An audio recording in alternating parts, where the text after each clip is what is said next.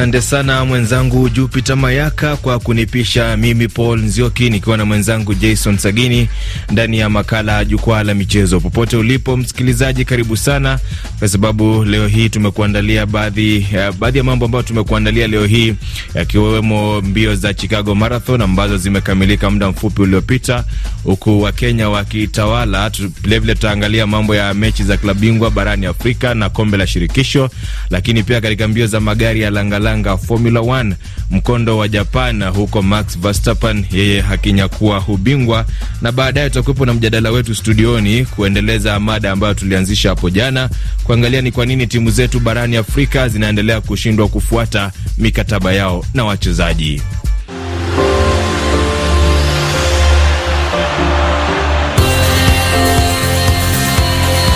Karibu sana askofu.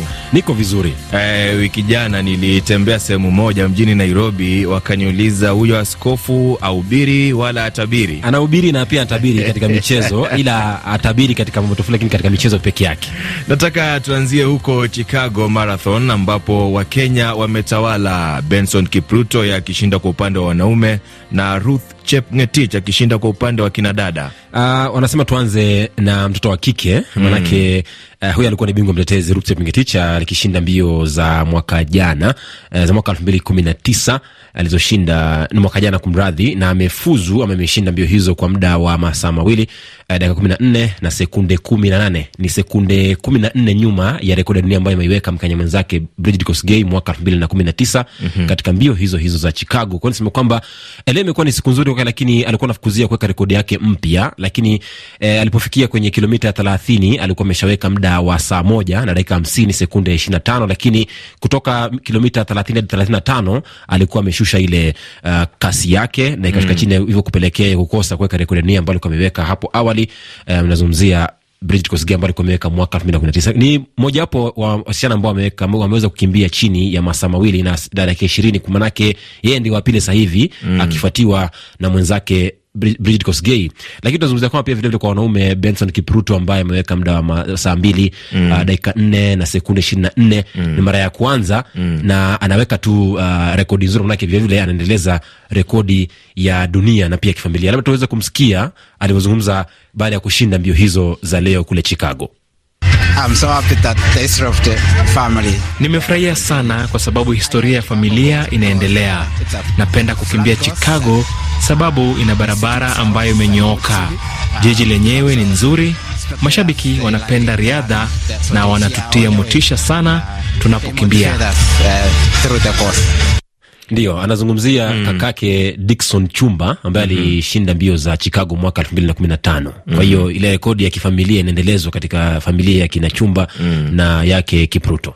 Nadhani pia kutawala kwa Eliud Kipchoge katika marathon siku nyingi sana kumekuwa kunawapa motisha uh, wanariadha kutoka Kenya. Ndio maanake nazungumzia hapo kwenye nafasi ya tatu na nafasi ya nne ni Wakenya wawili mm. vilevile Korir na Koech Dennis, wao wakiweza kuwa nafasi ya tatu na nne. Kwa hiyo ni ishara kwamba uh, kuwepo kwa muda mrefu kwa Kipchoge kumechochea wanariadha wengine kuweza kuibuka na kushinda mbio. Unazungumzia pia vilevile vile katika mbio za uh, wikendi jana za London, pia vilevile kulikuwa na Mkenya ambaye alikuwa na miaka thelathini. kwani hiyo mm. kwamba ni mbio ambazo kidogo ukiangalia uwepo wake Kipchoge kwa muda mrefu na wapa wengine uchochezi zaidi kuweza mm. kutawala pia na kushinda mashindano haya ambayo inakuja hivi karibuni.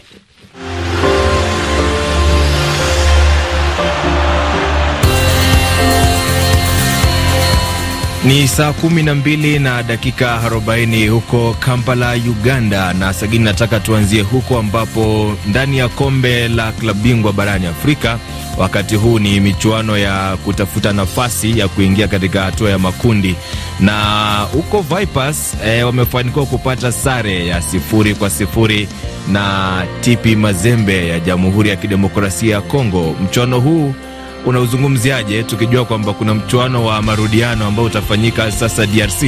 Nafikiri kwamba ukiangalia mchezo wa leo ni kwamba DRC, timu kutoka DRC TP Mazembe, mabingwa mara tano hao, mm. ni kongole kubwa kwa Vipers maanake wanarejea mm. baada ya kuwa nje kwa muda mrefu mm. na ukizingatia kwamba historia ya Vipers katika mashindano haya ya bara Afrika si nzuri sana mm. ikilinganishwa na, na historia ya Mazembe, maanake Mazembe wao mabingwa mara tano mm. kwa hiyo kupata sare nyumbani mm. kongole maanake wajafungwa, lakini pia itakuwa ni kazi, kazi kubwa ama mlima mkubwa kuukwea katika mm. mechi yao ugenini, manake ukiwa ugenini bila kufunga bao la nyumbani, basi pia inakupa mm. eh, kazi maradufu, manake itatia ita, ita, ita, basi uweze kufunga magoli mengi ukiwa kule nyumbani kwao Mazembe, mm. manake ukiwa kwao Mazembe uende ukapokeza ma, magoli matatu na haba ina, inabidi uweze kupata magoli pia vilevile magoli matatu kwa hiyo uweze kufuzu kwa kufuata sheria ile ya magoli ugenini. Mechi hii sijui itachezwa Kamanyola au itachezwa wapi huko DRC, lakini nilikuwa nazungumza na mchezaji wa zamani wa timu ya taifa ya Uganda uh, Tony Maweje akaniambia uh, kwamba yeye alikuwa na anahisi kwamba Vipers wana uwezo wa kufunga magoli wakiwa nyumbani mm. E, ndio wakienda kule DRC waweze kukaza kidogo. Ndio ingekuwa rahisi kama wangepata bao moja wakiwa mm. nyumbani. Kwa nyumbani kasema kwamba ni kongole kwao kutofungwa mm -hmm. Lakini pia ni jambo la kuyumbayumba, manake hawajafunga goli la nyumbani mm. kwa hiyo na kule, ugenini kule ni ugenini hawatajua kutakuwa. Kwa hiyo hapo kitu ambacho kitaweza kuwasaidia Vipers ni wafunge magoli mengi mm. ya ugenini, aidha sare ama wapate, lakini kupigwa mm -hmm. Ndo hivyo basi. Katika michezo mingine, Cotton Sport ya Cameroon imeshinda mbili moja dhidi ya Royal Leopards ya Iswatini, na michuano inaendelea hivi sasa. Lepas ya, ya Seychelles inaendelea kupambana na Mamelodi Sundowns ya Afrika Kusini, na Mamelodi Sundowns wanaongoza magoli sita kwa sifuri. Dakika, dozi tu. dakika ni ya themanini na sita. US Monastir ya Tunisia awa ndio walitoa APR ya Rwanda. Uh, mchezo wao ni sifuri kwa sifuri dhidi ya Al Ahly ya Misri. Plateau United ya Nigeria wanaendelea kupambana na Esperance ya Tunisia, mchezo wao ukiwa moja moja. Diagosto ya Angola wanaendelea kupambana na Simba na Simba wanaongoza mchezo huu goli moja kwa sifuri, goli lake Clotas Chota Chama. E, mwanzo mzuri kwao na nafikiri kwamba watapata kuongeza magoli, manake goli moja la ugeni alitoshi, kwa hiyo mm, lazima wapate, lakini huko Afrika kwetu ni mawili e, kwa hiyo akipata mawili au matatu basi atakuwa guu moja ndani mm -hmm. kwenye hatua ya makundi. Lakini pia kwenye hatua hiyo ya makundi bado, ama mechi hizo za raundi ya mwisho uh, Paul, Paul ni kwamba mm. kuna mechi moja kali naizungumzia eh, Zamalek ya Misri ikicheza na Flambeau du Centre kutoka Burundi. mm -hmm. Hii ni kama mechi ya Vipers na Mazembe, maanake mm. moja ni klabu ambayo imeanzishwa tu juzi mm. miaka sita iliyopita. Hiyo ni Flambeau du Centre ya Burundi. Zamalek hawa imepata timu za majeshi eh, kama Musongati bado zinacheza Burundi. Ndio klabu kama Zamalek hawa wamekuwa uh, ilianzishwa miaka mia moja na kumi na moja iliyopita mm na ni mabingwa mara tano wa kombe hili la bara Afrika kwa vilabu mm. Kwa hiyo ni mechi ambayo ni sawa na Vipers na Mazembe. Kwa hiyo pia vilevile tuzungumzia kwamba Vipers waweze kufunga goli, lakini wakufunga, kwa hiyo pia nao Flambeau de Centre mm. wafunge goli mm. na wazuie wasifungwe na Mazembe, manake kule Misri mm. unajua vile wakuna kwenda kwa mataifa ya Afrika Mashariki. Hii mechi Ruben Lukumbuka akitoa taarifa za michezo huwa anasema ni ndovu na ndama. Sasa tutajua baadaye, kwa sababu mchezo huu utachezwa baadaye, na ulipokuwa unaongea Mamelodi Sundowns wameongeza la saba, kwa hivyo wanatoa dozi kweli kweli, lakini vilevile baadaye Sek Mimosa Ivory Coast watacheza na AS Oroya ya Guini, Joliba ya Mali wacheze na CR Belouizdad ya Algeria, na mchuano huu ambao sagini umeutaja Flambeau Centre dhidi ya Zamalek. Kwenye kombe la shirikisho sasa hivi Royal AM ya Afrika Kusini inaendelea kupambana na Zesco ya Zambia, dakika 85 sifuri kwa sifuri. Kwara United dhidi ya RS Berkane ni moja sifuri. Hapo jana pia uh, Al eh, imetoa dozi kwa Azam magoli matatu kwa sifuri na ni ugenini jamani, pigo pigo kubwa, lakini mm -hmm. si mecha ya nyumbani. Kwa hiyo labda angalau labda pia nao wakirejea nyumbani Tanzania mm -hmm. watapata kufunga magoli hayo matatu. Kwa hiyo ni pigo kubwa, lakini kwa mchezo wa nyumbani mm -hmm. wakaze kamba Azam, manake watahitaji magoli manne pale Chamazi, magoli manne yatawezekana, wanaweza kufunga kwa nyumbani, manake unajua kana kwamba siku zote ukiwa nyumbani huwa una nguvu maradufu, kwa hiyo walazima wafunge magoli manne wakiwa nyumbani katika mechi yao ya mkondo wa pili. Tuachane na michuano hiyo sasa, tuangalie mashindano ya Kosafa kwa wachezaji wasiozidi umri wa miaka ishirini ambapo leo hii mechi mbili zimechezwa. Botswana wao wakitoa dozi ya goli moja kwa sifuri dhidi ya Mauritius, lakini Zambia wakiwashinda Eswatini magoli mawili kwa sifuri. Sagini, vipi e, katika hatua hii ya makundi msimamo ukoje hadi sasa? Kwenye kundi A bingwa mtetezi bingwa mtetezi kwenye kundi B Msumbiji, lakini kwenye kundi, kundi A Zambia anaongoza na alama sita baada ya mechi mbili. Botswana ya pili alama tatu, Eswatini ya tatu kwa alama tatu, nayo Mauritius ya nne e, bila alama yote ile. Kwenye kundi ba Angola nafasi ya kwanza kwa alama tatu, alafu anafuatiwa na bingwa mtetezi Msumbiji akiwa na alama tatu baada ya mchezo mmoja. Seychelles ama Ushelisheli ipo nafasi ya tatu kwa alama sufuri vilevile na Lesotho e, nafasi ya nne kwa alama sufuri. Kwenye kundi cha Malawi nafasi ya kwanza alama tatu, Komoro nafasi ya pili alama tatu, Namibia nafasi ya tatu kwa alama sufuri na vilevile vile Afrika Kusini ambayo ipo nafasi ya nne kwa alama sufuri.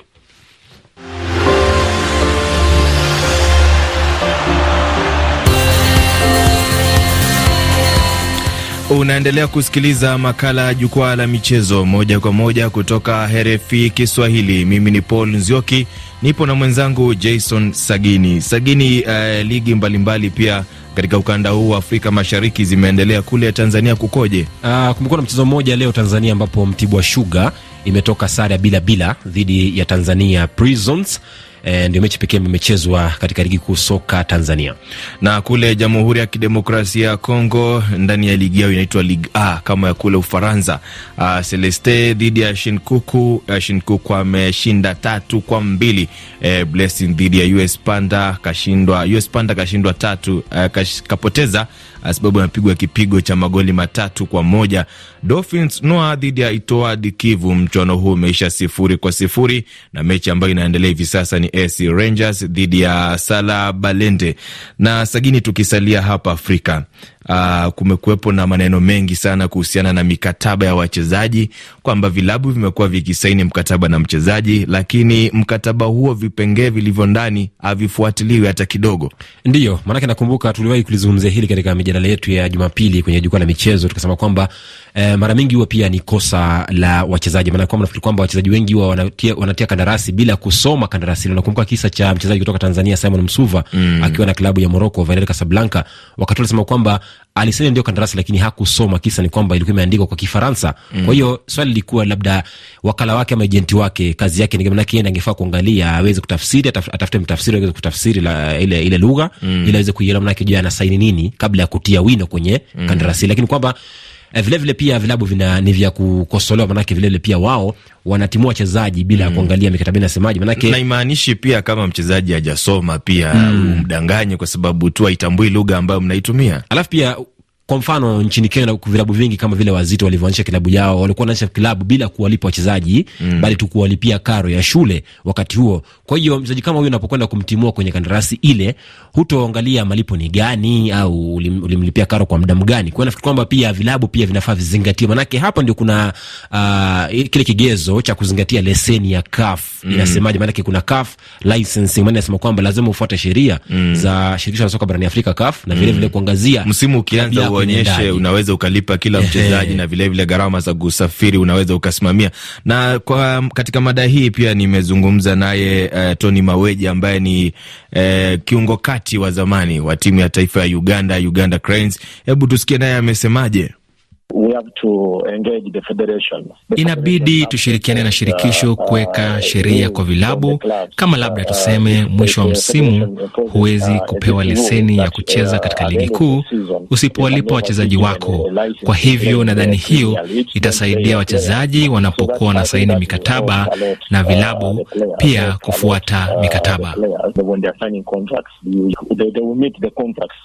Unajua, pia nimewahi mazungumzo na mchezaji mmoja kutoka klabu ya Fortune Sacco nchini Kenya mm. Akaniambia kwamba yeye anacheza kwenye klabu hiyo lakini hana kandarasi, haijui kandarasi hata kidogo. Kandarasi ni kitu gani? Kwa sababu unasikia Tony anasema kwamba sasa tugeukie shirikisho eh, maanake shirikisho ndio utaligeukia, lakini inaanzia mm. kwa mchezaji mm. kama unacheza bila bila kandarasi mm. wewe unalipwa kulingana na weekend umechezaje, mm. ulikuja ama unalipwa kwenye touchline mm. Kwa hiyo hapo na makosa inaanzia mm -hmm. Kwa hiyo kama hujui kama, kama kunafaa kuwa na kandarasi ya mchezaji alafu ukitimuliwa na kwenda kulalamika, basi mm. inakuwa kosa ni wewe wala si klabu mm. au shirikisho. Ndio umekuwa mjadala wetu studioni leo hii. Kwa hivyo, kwa vilabu, tafadhali mliotusikiliza, mwalipe wachezaji na nyewe wachezaji msome kandarasi, mjue zinasemaje.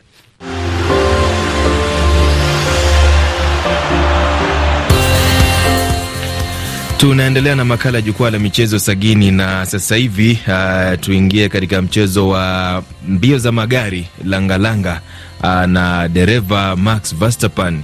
Yeye ameunyakua ushindi eh, baada ya kutawala mbio za Japan Grand Prix lakini ni mbio ambazo zimevurugwa na mvua kidogo, ndio maanake hazikukamilika kwa ule muda ambao unafaa kukamilika kwa michezo hii ya langalanga, maanake ni muda wa saa mawili, lakini haukukamilika, kisa ni mvua mm. ya ajabu mbili yangu katika eh, taifa la Japan leo asubuhi. Lakini ushindi wake Verstappen, ushindi wa pili wa taji la eh, Formula 1 msimu wake wa pili kunyakua taji hili baada ya kushinda eh, kwenye mikondo kumi na mbili ikiwa imesalia mikondo minne. Unazungumzia mkondo wa Marekani, Mexican, Brazil na pia Abu Dhabi, na ananyakua ushindi huu inakuwa ya mwisho, ya mwisho kabisa ananyakua mm. ushindi huu baada tu ya Charles Leclerc ambaye alikuwa nafasi ya tatu leo.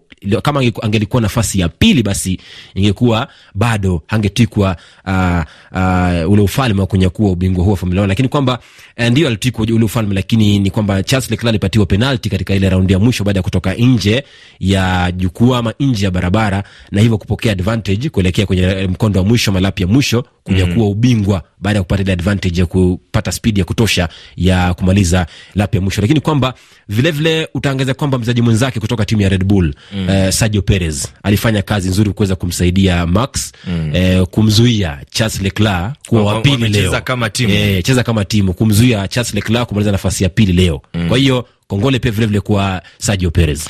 Nadhani msimu ujao ma, madereva wa Ferrari watakuwa wanalilia sana waelekezi wao mm. kuwaelekeza vizuri, kwa sababu mie kimtazamo wangu tu Ferrari ilikuwa na ilikuwa gari yenye mbio sana msimu huu, lakini waelekezi hawakuwa wanaelekeza vizuri, kwa hivyo watakuwa wanaangalia hilo.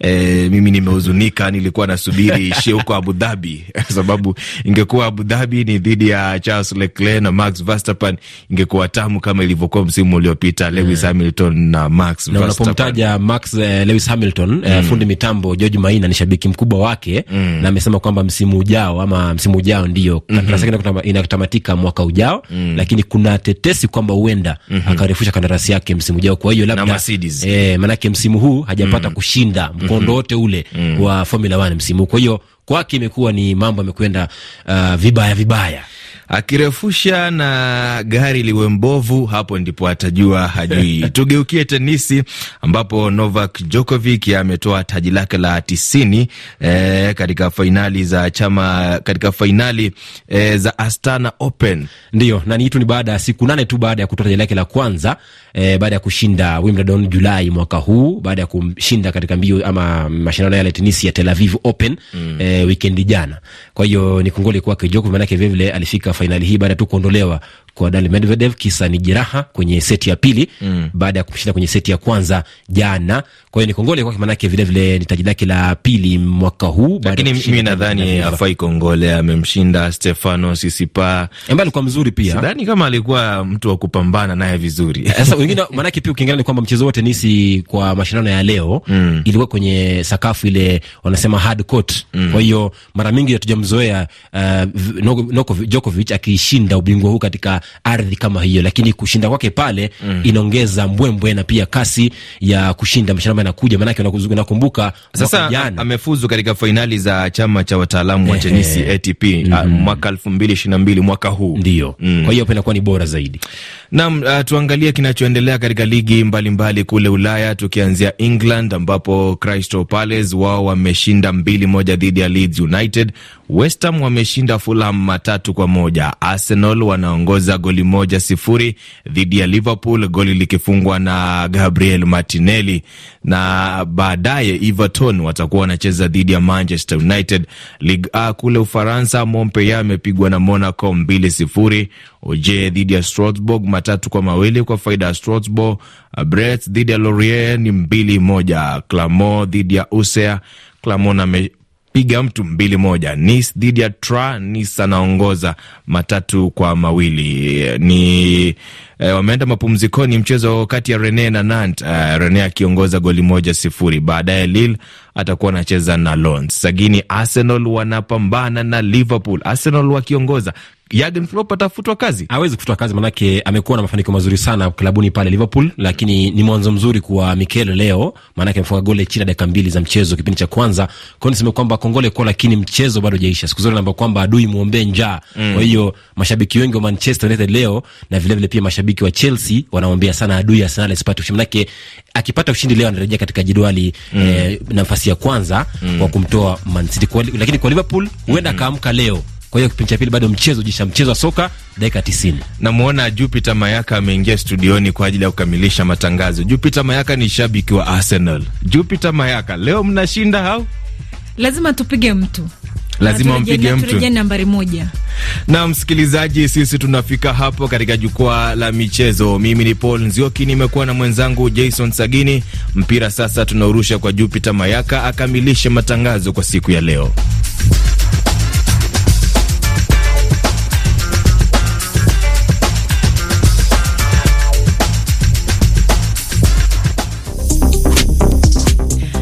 Na msikilizaji, ni kukumbushe miongoni mwa habari ambazo tumekuletea jioni hii.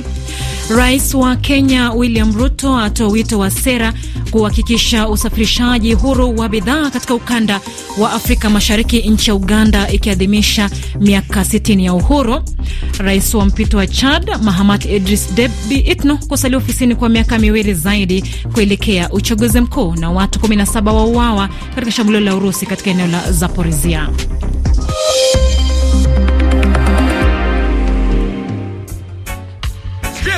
Uh, msanii Shaggy akimshikisha Neo na wimbo You Girl kutoka nchini Jamaika na Marekani wanatukamilishia matangazo jioni hii.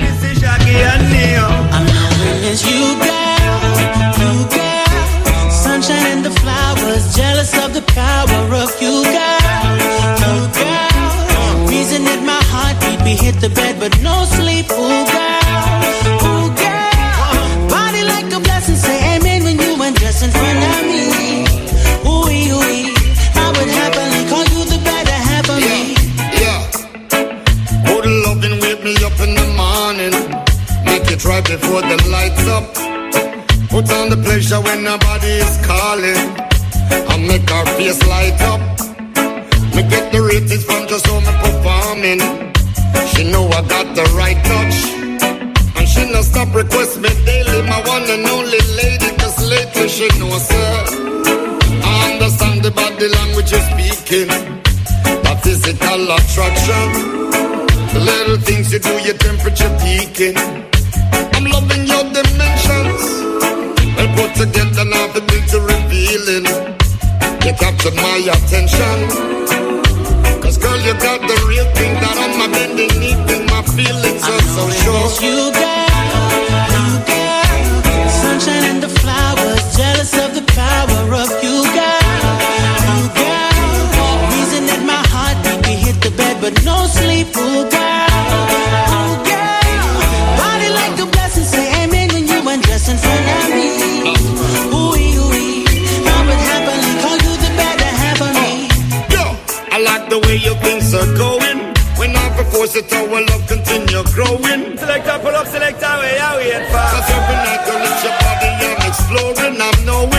just what you need to keep you glowing.